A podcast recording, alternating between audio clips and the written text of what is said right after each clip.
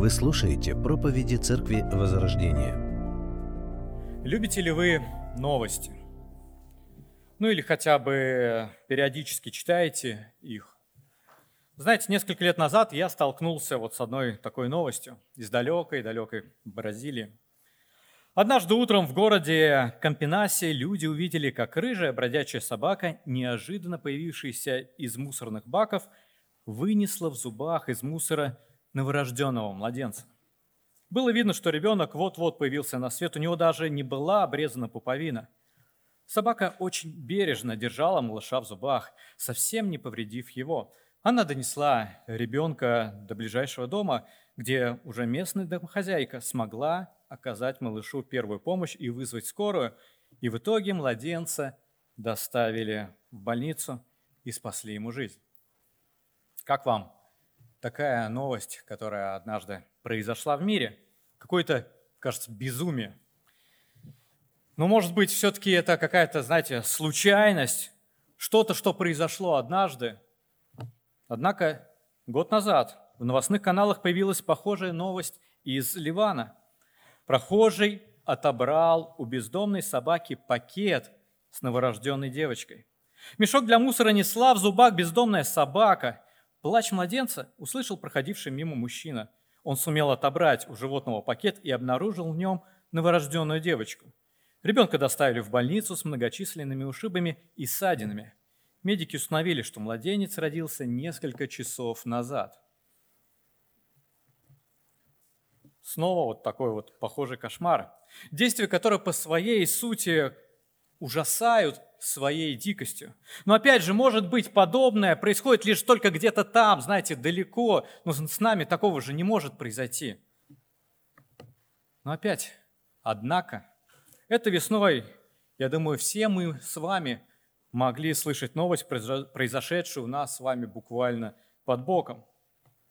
Беременная женщина из Чехова ехала в поезде «Ласточка» по МЦК и вдруг поняла, что у нее отошли воды – Тогда она вышла в туалет электрички, где и родила ребенка, после чего покромсала невинного младенца ножницами и положила мертвое тело в мусорный бак.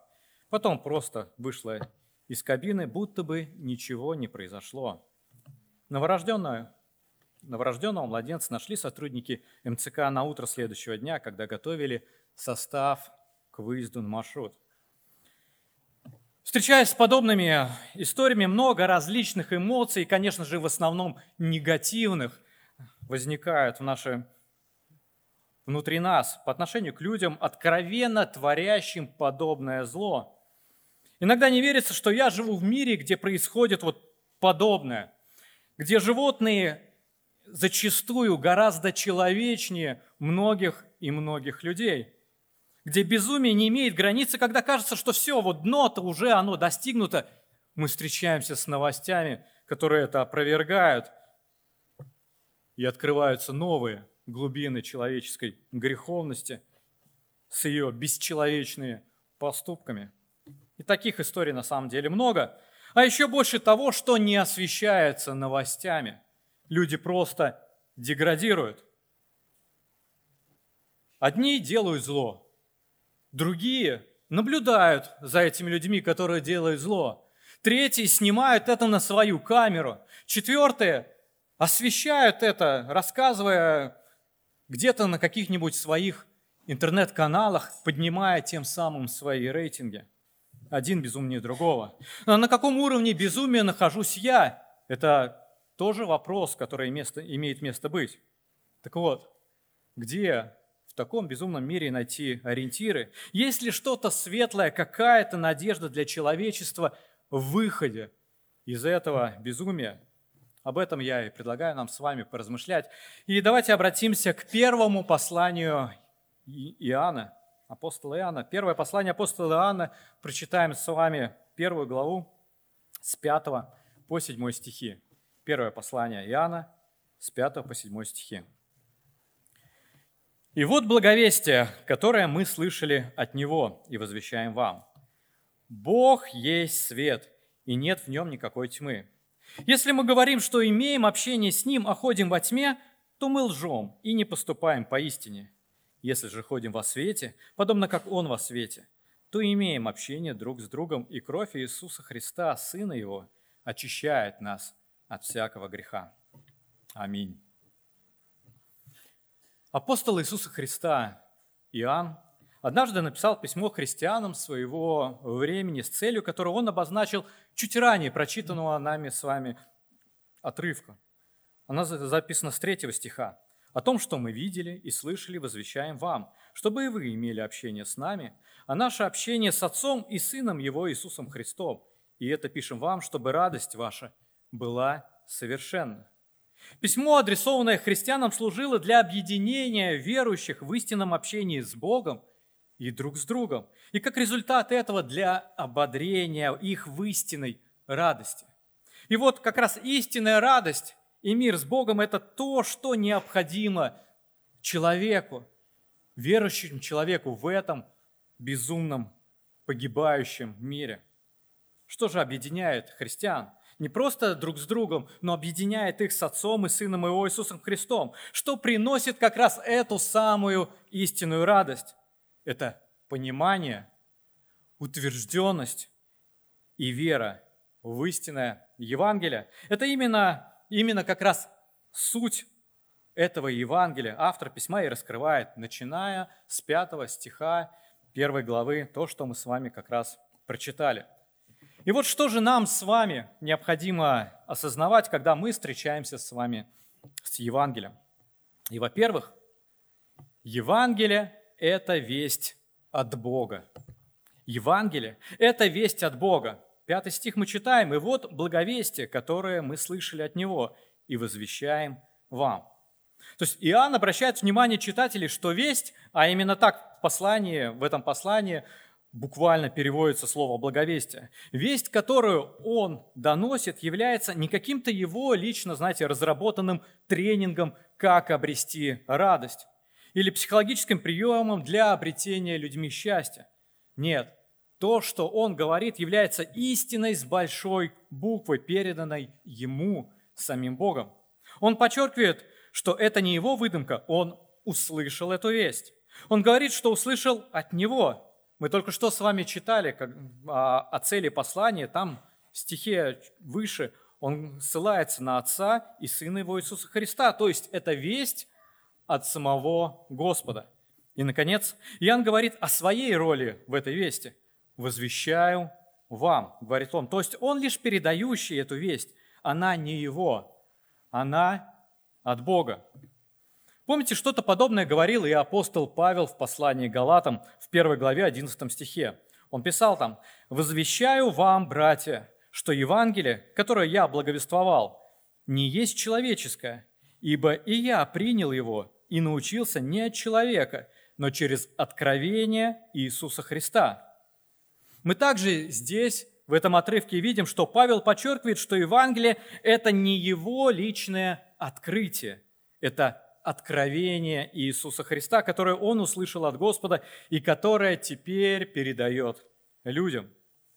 Вот и нам с вами, соприкасаясь с Евангелием, необходимо относиться к вести Господа соответствующе, не пытаясь что-то придумывать, каким-то образом исказить эту весть, может быть, приукрасить или даже где-то оправдать ее, не допуская убрать что-либо из нее или добавить, но принимать верить, жить этой вестью и передавать ее дальше, подобно Иоанну или же Павлу, понимая, что эта весть от самого Бога.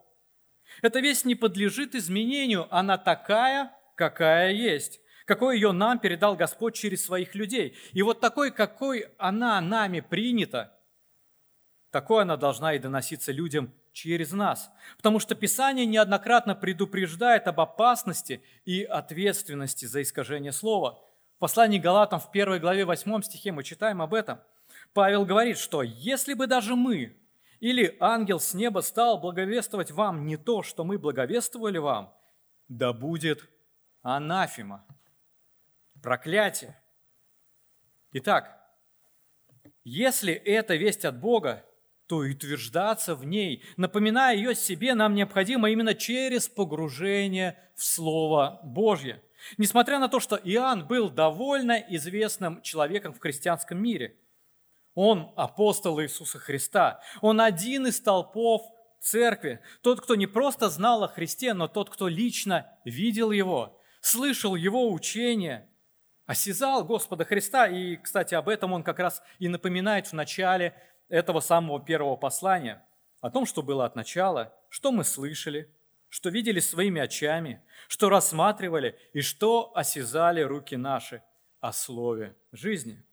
Но вот несмотря на то, что вот он был вот таким вот молодцом, свидетелем жизни Христа, действительно человеком одаренным, на самом деле, а именно из-за этого он не претендует из-за того, что он знал Христа, он не претендует на авторство Благой Вести. Иоанн утверждает, что услышал ее от Господа, и такой передал дальше, ссылаясь на авторитет Слова Божьего, открытой воле Всевышнего для людей. Помните, апостол Петр подобным образом смещал акцент со своего личного авторитета, что он апостол, он свидетель жизни Христа, он очевидец преображения Христа. Он смещал акцент на высший авторитет в познании – а это именно Слово Божье. Мы об этом читаем во втором послании Петра в первой главе с 16 стиха. Петр там пишет, «Ибо мы возвестили вам силу и пришествие Господа нашего, не хитро сплетенным басням последуя, но быв очевидцами Его величия. Ибо Он принял от Господа Отца честь и славу, когда от велилепной славы принесся к Нему такой глаз. «Сей Сын мой возлюбленный, в котором мое благоволение». И этот глаз, принесшийся с небес, мы слышали, будучи с ним на Святой горе. Вот, казалось бы, он свидетель жизни Христа, он все знает о Христе, знает его учение, поэтому он сам может что-то говорить от себя. Но далее он переключает взгляд на более высший авторитет. И при том мы имеем вернейшее пророческое слово, и вы хорошо знаете, что обращаетесь к нему как к светильнику – сияющему в темном месте, доколе не начнет расцветать день, и не взойдет утренняя звезда в сердцах ваших. Вот подобно апостолам Иоанну и Петру, нам необходимо помнить об авторитете именно Слова Божьего в нашем богопознании и познании Бога окружающими нас людьми. Да, пусть я 10, ну 20, даже 40 лет или более как христианин, Опыт – это хорошо, и он должен быть на своем месте, но не на первом месте. Все-таки Писание, Слово Божье, оно авторитетнее. Не наш опыт является истиной, а Слово Божье. Вот истина. И мне больше следует полагаться на Слово Божье, даже если мой или чужой опыт говорит иное. Но смиряя свое «я», снимая вот своих глаз очки моего личного знания, убирая со своих ушей наушники моего личного опыта, мне необходимо обращаться к Слову Божьему, как познавая Евангелие, так и передавая его дальше. Другим людям, следующему поколению, в своей семье, родным, своей жене, своим детям, на работе, своим сотрудникам. Почему это важно? Да потому что не понимая того, что Евангелие – это весть от самого Бога, непонимание этого приведет к тому, что эта весть зачахнет в твоей памяти, как много другой информации, которая поступает в твою жизнь. В первом послании к Коринфянам, в первой главе, апостол Павел пишет, «А мы проповедуем Христа распятого. Для иудеев соблазна, для эллинов – безумие, для самих же призванных иудеев и эллинов Христа, Божью силу и Божью премудрость. Вот восприятие Евангелия как весть, выдуманную человеком, приводит как раз к соответственному отношению к этой вести.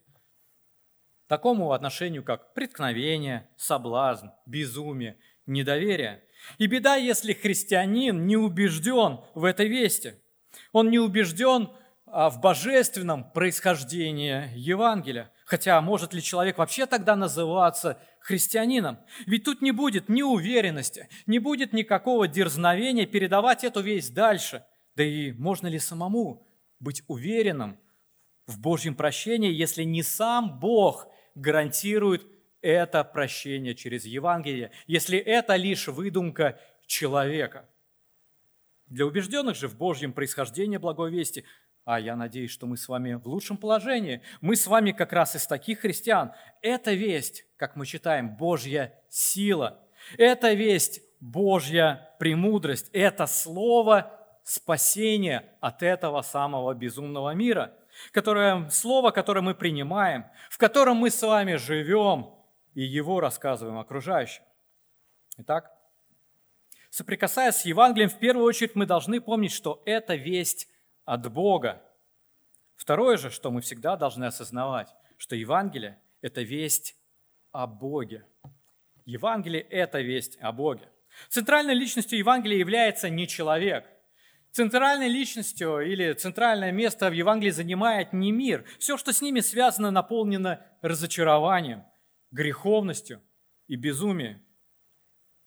Центральной личностью Евангелия является сам Бог. Ведь именно Он главная личность во всей Вселенной. Все вертится именно вокруг Него, а не вокруг человека. Все сотворено и существует для славы Божьей. И радость в том, как раз то, о чем говорит, что говорит о Боге апостол Иоанн. Бог есть свет, и нет в нем никакой тьмы. Бог есть свет, и нет в нем никакой тьмы. И из данного заявления мы можем с вами обратить внимание как минимум на две истины. Во-первых, истина о существовании Бога. Бог есть.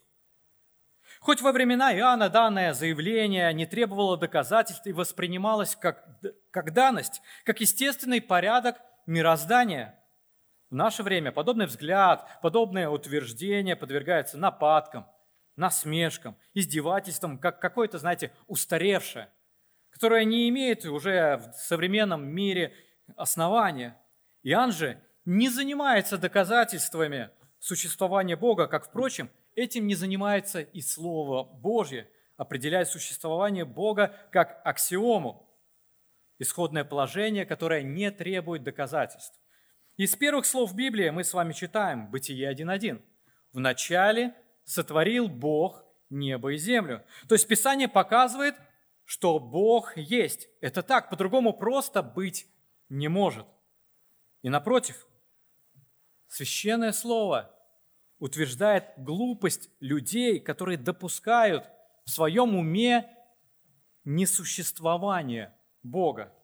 В Псалме 13, например, мы читаем в первой стихе «Сказал безумец в сердце своем, нет Бога». В наше время убежденный атеизм приобрел весьма больной характер.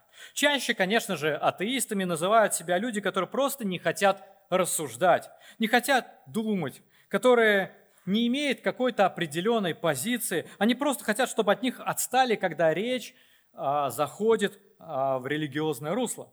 Но вот убежденный атеизм – это реальное безумие, когда люди тратят свое время, силы, деньги, нервы, здоровье, доказывая то, что нет того, во что они не верят. Доказывают того, что просто нет того, во что они не верят. Представьте, что вы сейчас бы, например, посвятили свою жизнь а, доказательству, ну, например, что скатерти-самобранки нет – я напомню, это сказочный предмет, который в любое время, в любом месте может накормить любого человека. Напоить своего хозяина достаточно только развернуть его и произнести заветные слова. Видимо, когда придумывали эту самую искать самобранку, еще телефонов не было, соответственно, нельзя было вызвать еду на дом, чтобы раз и все тебе принесли. И вот вы, находясь в здравом уме, трезвой памяти, соответственно, решили доказать, что да, действительно, такого, этого не существует. И вы начинаете большое исследование. Вы закупаете различные скатерти разных размеров, разных производителей, начинаете их сворачивать, разворачивать определенным образом. Может быть, вы начинаете придумывать а, какие-то заклинания при этом, лишь бы доказать, что скатерти самобранки нет. И вот Уделив достаточно внимания своему исследованию, вы уже начинаете писать диссертации, защищать какие-то докторские степени. Но и после этого вы не останавливаетесь, вы начинаете выступать на телевидении, в каких-либо ток-шоу, возможно, даже и вызывать кого-то на дебаты, лишь бы с пеной у рта доказать, что да, вот этого вот не существует. Но зачем? Какая для вас в этом практическая ценность, если вы и так убеждены, что этого нет? Зачем вам на это обращать внимание и это доказывать? Однако вот убежденные атеисты пишут статьи, книги на тему, что Бога нет. Они проводят лекции, участвуют в дебатах с целью доказать отсутствие того, чего для них не существует. Как сказал кто-то, атеист – это человек, люто ненавидящий Бога за то, что его нет. Писание, Писание же со своей стороны говорит нам о Боге, но не в контексте, есть Он или нет, а в контексте в том, какой Он, какой наш Бог. Так в Деянии апостолов в 17 главе мы читаем слова апостола Павла с 24 стиха, что Бог сотворивший мир и все, что в нем, Он, будучи Господом неба и земли, не в рукотворенных храмах живет и не требует служения рук человеческих, как бы имеющий в чем-либо нужду, сам, давая жизнь и дыхание, всему давая жизнь и дыхание и все. От одной крови он произвел весь род человеческий для обитания по всему лицу земли, назначив предопределенные времена и пределы их обитанию, дабы они искали Бога, не ощутят ли Его и не найдут ли хотя он и недалеко от каждого из нас, ибо мы им живем и движемся и существуем. То есть вот Писание рассказывает нам о Боге, что Он Творец, Он владыка видимого и невидимого, Он самодостаточный и суверенный, Он тот, кто дает всему существующему дыхание и жизнь, кто творит историю и руководит всей жизнью людей.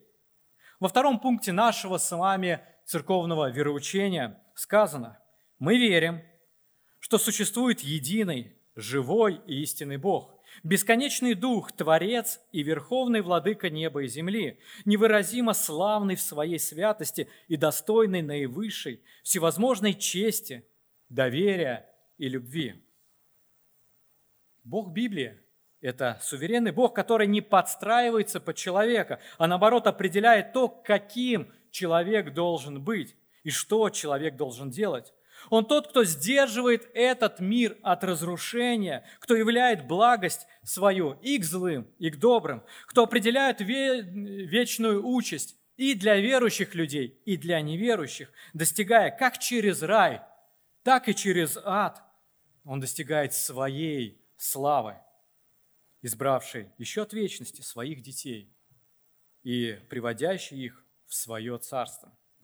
Вы знаете, такая фраза вот «я представляю Бога таким-то» или «ну, не, как мне кажется, Бог вот он такой-то», а, или же «а я вот верю в такого-то Бога». В случае библейского Бога она не имеет никакой силы. Он такой, какой он есть. Нравится это кому-то или нет, но Бог такой, какой Он есть. Он Бог-владыка, управляющий жизнью, творящий все, что Он захочет, а не кто-либо другой, творящий все, что Он захочет и на небе, и на земле. И вот каждый поклоняется Богу. Каждый человек поклоняется Богу. Вопрос только, кто является твоим Богом? Человек, отвергающий библейского Бога таким, какой он открывает себя в Священном Писании, неизменно поклоняется иному, выдуманному Богу, выбирая удобного Бога для себя. Или же человек, как бы открыто отрицающий Бога, все равно поклоняется, но поклоняется тем самым себе. О подобных людях апостол Павел писал филиппийцам, что их конец погибель, их Бог чрева – и слава их в сраме, они мыслят о земном. Человек всегда кому-то поклоняется. Так вопрос, кому поклоняешься ты? Какому Богу поклоняешься ты? Писание говорит нам о том, кто единственный достоин поклонения. В книге Откровения в 4 главе мы читаем об этом. Мы здесь слышим слова «Достоин Ты, Господи, принять славу и честь и силу. Ибо ты сотворил все, и все по твоей воле существует и сотворено. Вот кому адресована вся слава. И объясняется почему. Да потому что Он Творец, потому что Он Владыка. Итак, возвращаясь к нашей теме, к Евангелию, мы утверждаем истину, что Бог есть. Но Иоанн не останавливается, а раскрывает адресатам вести и то, какой Бог. И мы можем увидеть вторую, не менее важную истину из этого. Истина о сущности Бога. Бог есть свет, и нет в нем никакой тьмы. Иоанн предоставляет нам два понятия – свет и тьма. Две диаметральные противоположности, где положительное утверждение одного, что Бог есть свет, подтверждается крайним отрицанием другого, что нет в нем никакой тьмы. Что же Писание подразумевает под тьмой? Апостол Павел, когда свидетельствовал о своем обращении к Христу, о призыве Христа, говорит, что Бог послал его, а, мы читаем об этом в Деянии 26 главе 18 стихе, что Бог послал его открыть глаза им, чтобы они обратились от тьмы к свету, от власти сатаны к Богу.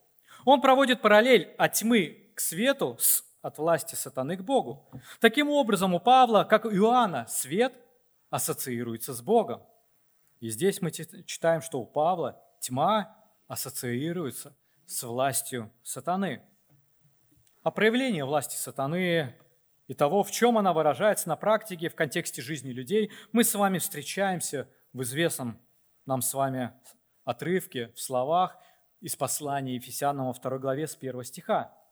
Там апостол Павел пишет церкви, «И вас, мертвых по преступлениям и грехам вашим, в которых вы некогда жили, по обычаю мира этого, по воле князя, господствующего в воздухе, духа, действующего ныне в сынах противления, между которыми и мы все жили некогда по нашим плотским похотям, исполняя желания плоти и помыслов, и были по природе чадами гнева, как и прочие. Тьма власти сатаны проявляется в греховном образе, образе жизни людей. Когда они живут, как мы читаем, по обычаям мира этого, удовлетворяя свои похоти, руководствуясь желаниями своей плоти, каких-то своих помыслов. При этом, находясь под властью сатаны, находясь вот во тьме, они не в состоянии сделать что-либо хорошее, духовное, угодное в глазах Богу, потому что перед Богом они вообще, как мы читаем, духовно мертвы по своим преступлениям против Бога, по своим грехам. Их жизнь – это жизнь бунтарей и противников Божьему владычеству. Отношение Бога к ним, опять же, как мы читаем, это гнев, а не чадо гнева. Гнев, который в полной мере однажды будет излит через наказание их в озере огненном. Иоанн же говорит, что вот а Бог Бог Библии, Он иной. Что подобное проявление тьмы в нем просто исключены. В Боге нет никакой тьмы, в нем нет ничего нечистого, ничего греховного, беззаконного или же порочного от слова «совсем». Бог есть свет, а это образ абсолютного совершенства во всех его характеристиках, качествах и проявлениях, какие бы мы с вами ни взяли. Если бы мы с вами начали говорить о его святости, то он свят в превосходной степени, так что серафимы не смеют взирать на него и оголять перед ним свои ноги, но они восклицают «Свят, свят, свят Господь Саваоф! Вся земля полна славы Его!» как говорит пророк Исаия в 6 главе. Если мы будем говорить с вами о его справедливости, то он бескомпромиссный, нелицеприятный судья, от приговора которого не пострадает ни один невинный человек. Псалмопевец в 118 псалме заявляет в 137 стихе «Праведен ты, Господи, и справедливы суды твои». Если бы мы стали говорить о Его милости, то она велика. Она изливается и на злых, и на добрых, как нам известно. Мы с вами читаем, что по милости Господа мы не исчезли, ибо милосердие его не истощилось. Оно обновляется каждое утро. Велика верность твоя. Да, пусть пророк а, Иеремия говорит это по отношению к Израилю, но я уверен, что мы можем это также с вами сказать и о нас с вами, раз мы сегодня тут можем смотреть друг на друга. Значит, и в это утро Его милость явлена нам с вами. Если мы будем с вами говорить и о любви Божьей, то проявление Его любви уже было доказано Богом, уже было доказано Отцом, когда Он отправил Божьего Сына для искупления находящихся во тьме людей. В этом же первом послании Иоанна, в 4 главе, апостол пишет, «Любовь Божия к нам открылась в том, что Бог послал в мир единородного Сына Своего, чтобы мы получили жизнь через Него. В том любовь, что не мы возлюбили Бога, но Он возлюбил нас и послал Сына Своего в умилостивление за грехи наши». Итак, мы можем увидеть совершенство Бога во всех Его характеристиках, каких бы мы, о чем бы мы с вами не рассуждали по отношению к Богу. Но здесь для нас еще важно уяснить в том, что Бог есть свет и нет в нем никакой тьмы, нам необходимо уяснить два вывода. И Иоанн подчеркивает их, потому что они как раз влияют на наши с вами отношения с Господом, с Богом Библии. И первый вывод, который мы можем сделать. Ничто нечистое, ассоциирующееся со тьмой, не имеет с Богом ничего общего. И это важно понять, что ничто нечистое, что ассоциируется со тьмой, не имеет с Богом ничего общего. Шестой стих. «Если мы говорим, что имеем общение с Ним, а ходим во тьме, то мы лжем и не поступаем поистине. То есть в, в таком случае общения с Богом у нас нет. Человек много может что полагать, много может что хотеть, много может что говорить, что он с Богом, что Бог с ним. Но все это оказывается самообманом, если человек продолжает жить под властью сатаны, ценностями этого мира, исполняя пожелания своей плоти, своих похотей. В книге Откровения о Царстве Божьем говорится в 21 главе, 27 стихе. «И не войдет в него ничто нечистое, и никто преданной мерзости и лжи, а только те, кто записаны у Агнца в книге жизни». Также Христос, говоря притчу о брачном пире, упомянул, что царь, войдя посмотреть возлежащих, увидел там человека, одетого не в брачную одежду, и говорит ему, «Друг, как ты вошел сюда не в брачной одежде?» Он же молчал. Тогда сказал царь слугам, связав ему руки и ноги, возьмите его и бросьте во тьму внешнюю, там будет плач и скрежет зубов. Ибо много званых, а мало избранных.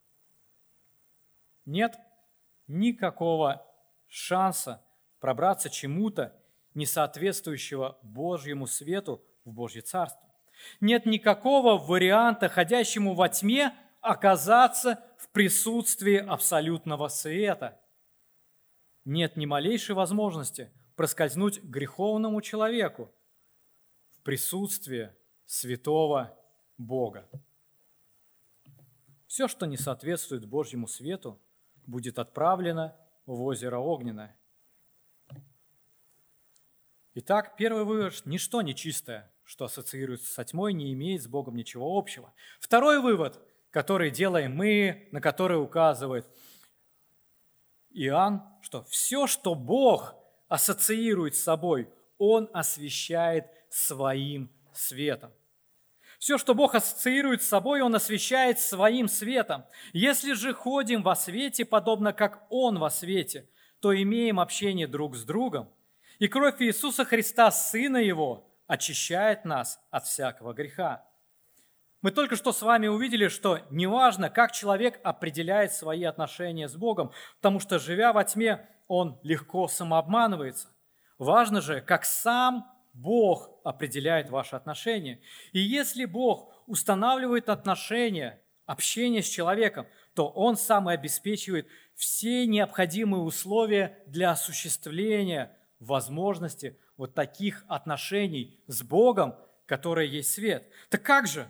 Бог, который есть свет, может иметь общение с человеком, находящимся во тьме.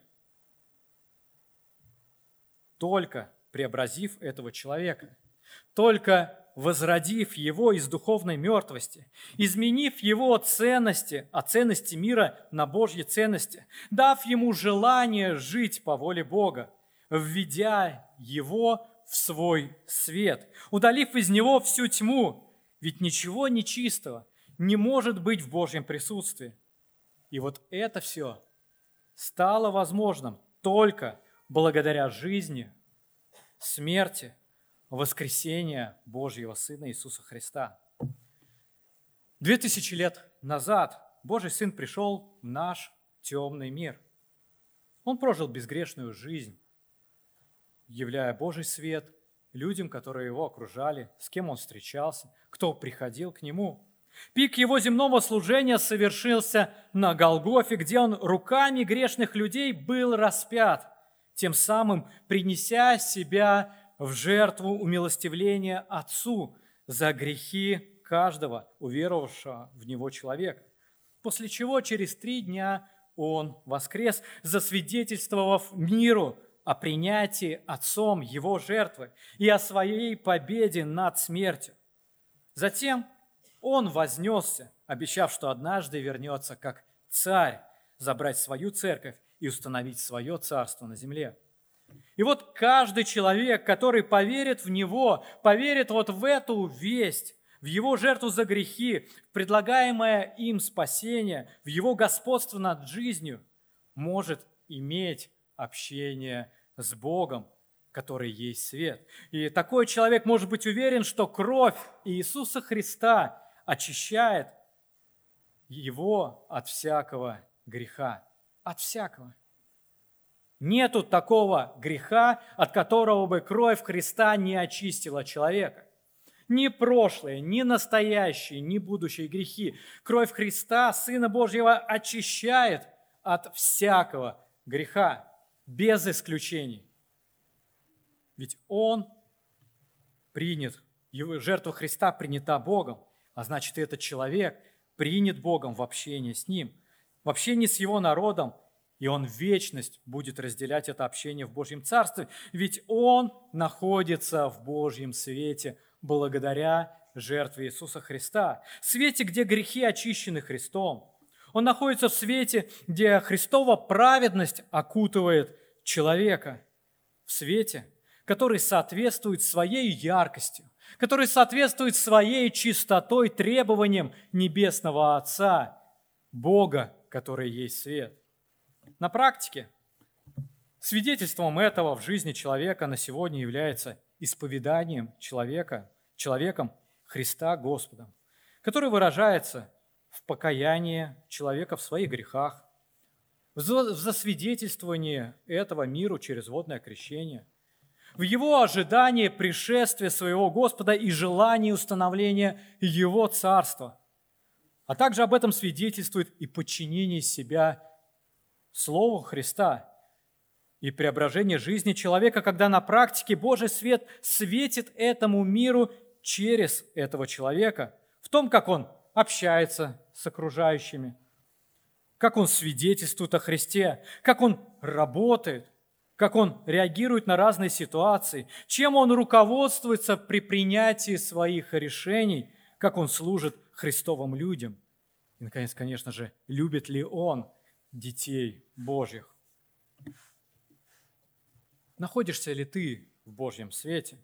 Уверовал ли ты в Иисуса Христа? И есть ли в тебе эта самая истинная радость от общения с Отцом и Сыном Его, Иисусом Христом, а также с Его людьми? Христос сказал однажды в Евангелии от Иоанна 8 главе, «Я свет миру, и кто последует за мной, тот не будет ходить во тьме, но будет иметь свет жизни. Только следование за Христом ведет человека к Отцу. В 3 главе 17 стихе мы читаем, что «Не послал Бог Сына Своего в мир, чтобы судить мир, но чтобы мир спасен был через Него. Верующий в Него не судится, а неверующий уже осужден, потому что не уверовал во имя единородного Сына Божия». Суд же состоит в том, что свет пришел в мир, но люди более возлюбили тьму, нежели свет, потому что дела их были злы, ибо всякий делающий злое ненавидит свет и не идет к свету, чтобы не обличились дела его, потому что они злы. А поступающий по правде идет к свету, дабы явны были дела его, потому что они в Боге соделаны. Человек, неверящий вести о прощении, которое дарит Христос благодаря своей жертве, остается во тьме и никак своими или чьими-либо еще силами он просто не в силах выбраться из этой самой тьмы. Уверовавший же во Христа полагает всю свою надежду на Господа, на Его обещание, на Его жертву, на Его очищение от всякого греха. Мы говорили с вами, что в мире, находящемся во тьме под властью сатаны, в мире полном безумия, разочарования, бед, вражды, ненависти, зла, безразличия, обмана, провозглашается весть от Бога о Боге, который есть свет, и нет в нем никакой тьмы. Он тот, кто сочетает в себе самые превосходные качества, превосходящие в своем уровне любые человеческие представления. Он тот, чья природа содержит и производит свет и требует абсолютно подобного этому света от, окружения, от своего окружения. Ведь ничто нечистое, никакая тьма не может находиться в абсолютном свете Бога, включающем себя и его превосходящее воображение святость бескомпромиссную справедливость, совершенную любовь, непорочную праведность, безграничную милость. Бог есть свет. Он тот, в природе которого нет окружающего нас с вами здесь, в этом мире безумия. Более того, подобное безумие никак не может повлиять на такого Бога или воздействовать на Него. Более того, Он тот, кто контролирует и сдерживает безумие нашего мира, чтобы этот мир вообще не распался, пожрав сам себя.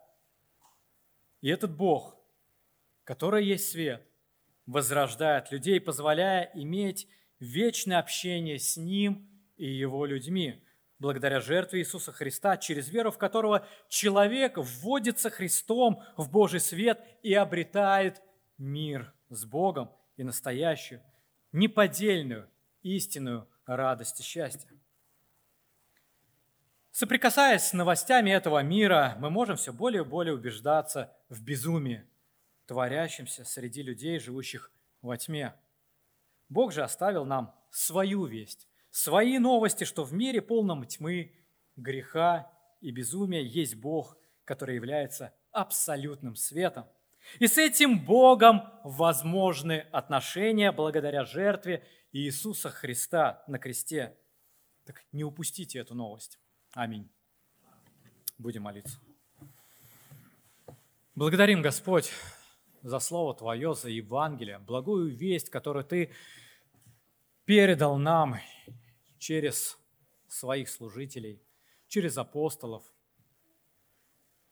через людей, которые впоследствии проповедовали в поколениях, через тех, через кого эта весть дошла и до нас, Господи – о Тебе и спасения, которое Ты предлагаешь.